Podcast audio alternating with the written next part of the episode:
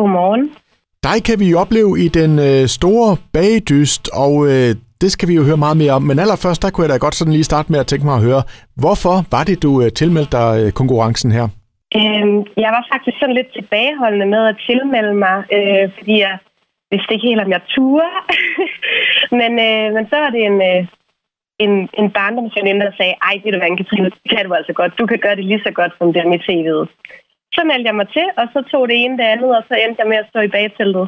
Du må jo have en eller anden forudsætning, tænker jeg, for ligesom at, at gå ind i det her. Du må jo være god til at bage.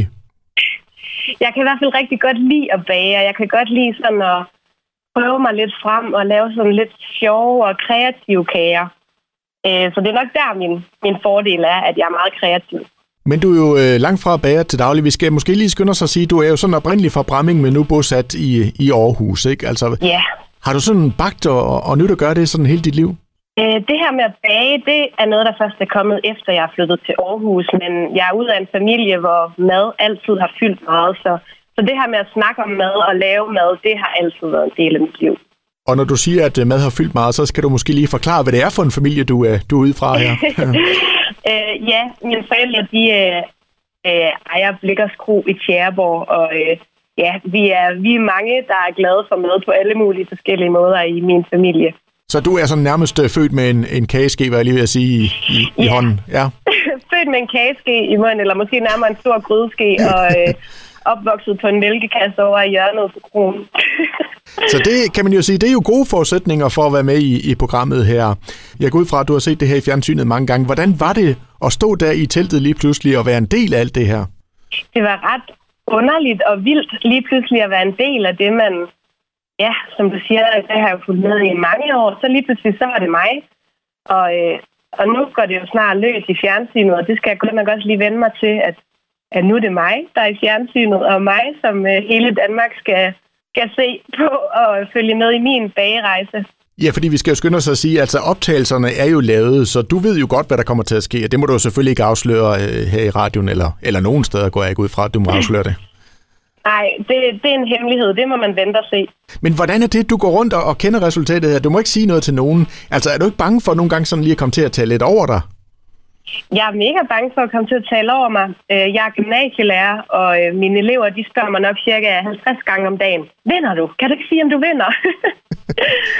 Øh, Men det vil jeg jo ikke sige. Nej, nej. Men altså, når jeg sidder og ser det her på, på fjernsynet, så tænker jeg også nogle gange, hold da op, det ser stressende ud. Altså, virkelig knald på. Altså, er det også sådan i virkeligheden, det foregår? Mega stressende. Jeg ser egentlig mig selv som et meget roligt menneske. Øh, Men de, der kender mig, vil nok opleve en lidt anden side af mig, tror jeg. Så der er, der er stress på, når, når man står der og skal arbejde under pres, og også tidspres. Der er mega stress på. Altså, for det første, ja, tidspresset, og man ser jo tit, at der lige bliver zoomet ind til, at det sidste bær bliver sat på i sidste sekund. Og sådan er det altså reelt. I hvert fald øh, for mit vedkommende ofte, at øh, jeg har brugt tiden fuldt ud. Og kan du ikke prøve at forklare, altså, hvad er forskellen på at stå og hygge sig hjemme i køkkenet og stå og bage og, og måske skal servere det for familie og venner, kontra det her, hvor der jo altså er øh, skarpe dommere på, og der er fjernsyn, og der er kameraer, og der er lys overalt osv.? Et stort pres lige pludselig at skulle, skulle sådan have bedømt noget, man har lagt så meget energi i og kræfter i. Når jeg har lavet kage til familie og venner, så er de jo altid vildt imponeret, men, øh, men dommerne, de er jo lidt skrappe. Så, øh, så det har været hårdt, og, øh, og sådan, ja, skulle modtage kritik nogle gange også. Og Anna-Katrine, nu var du jo selv inde på det, altså lige pludselig her med et, så bliver du jo et, øh, et kendt ansigt. Øh, hvordan har du det med det? Uh, jeg har lidt sommerfuld i maven bare nu, når du nævner det. øh, jeg synes, at det er spændende, og jeg, jeg, ja, jeg er spændt på, hvad der venter her efter på lørdag, når det første afsnit bliver sendt. Jeg prøver sådan lidt mentalt at forberede mig på, at øh, nu kan jeg jo potentielt blive genkendt på gaden. Altså, jeg har jo bare været vant til bare at være en Katrine, og altså, der var ikke andre end mine familie og venner, der kendte mig. Men, øh, men nu kan hele Danmark jo lige pludselig have en holdning til, hvem jeg er og hvordan jeg bager, og det kan jeg da godt mærke, at det, det er jeg da lidt spændt på, hvordan, hvordan det bliver. Hvad har reaktionerne været fra din omgangskreds, da de så fandt ud at du har været med her i den store bagdyst? Jeg har simpelthen bare de mest støttende venner og den mest støttende familie, fordi de tror jo alle sammen på, at det kan jeg da bare det her, og det har været helt vildt godt, når jeg måske nogle gange har tvivlet lidt på mig selv. Øhm, også bare i processen op til at blive udvalgt. Det er jo en lang proces. Øh, og der har min familie bare sagt hele vejen, det kan du, og du, du kommer med i programmet. Øh, og det er bare så dejligt at mærke den kærlighed og støtte. Nogle gange, så, så har jeg i hvert fald taget mig selv i, som, øh, som ser og sidder og tænker, øh, fordi man ser jo de her meget nogle gange voldsomme reaktioner, ikke, hvor man tænker, åh, oh, ro, roligt, det er jo kun en kage, ikke? men, men altså, er det fordi, at det hele er så følelsesbetonet? Ja, altså, der er ikke nogen, der skal sige til mig, at det er bare en kage, og at jeg ikke skal græde over kage, fordi det er ikke bare en kage. Det er så mange følelser og så mange timer, man har brugt på at øve til den her kage, og så kan det potentielt bare altså, fuldstændig falde til jorden inde i teltet, og det er bare så frustrerende.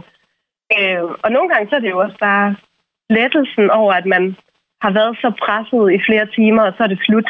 Mm. Så det er alt muligt. Det er ikke bare kagen, man græder over. Nej, der er så meget uden omkring der. Der er så meget, og man ser jo kun en brøkdel på tv.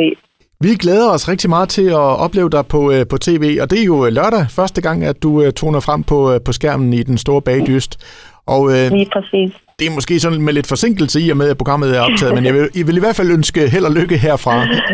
Tusind tak for det. Jeg håber, at der er mange, der vil se med. Og tak for snakken. Selv tak.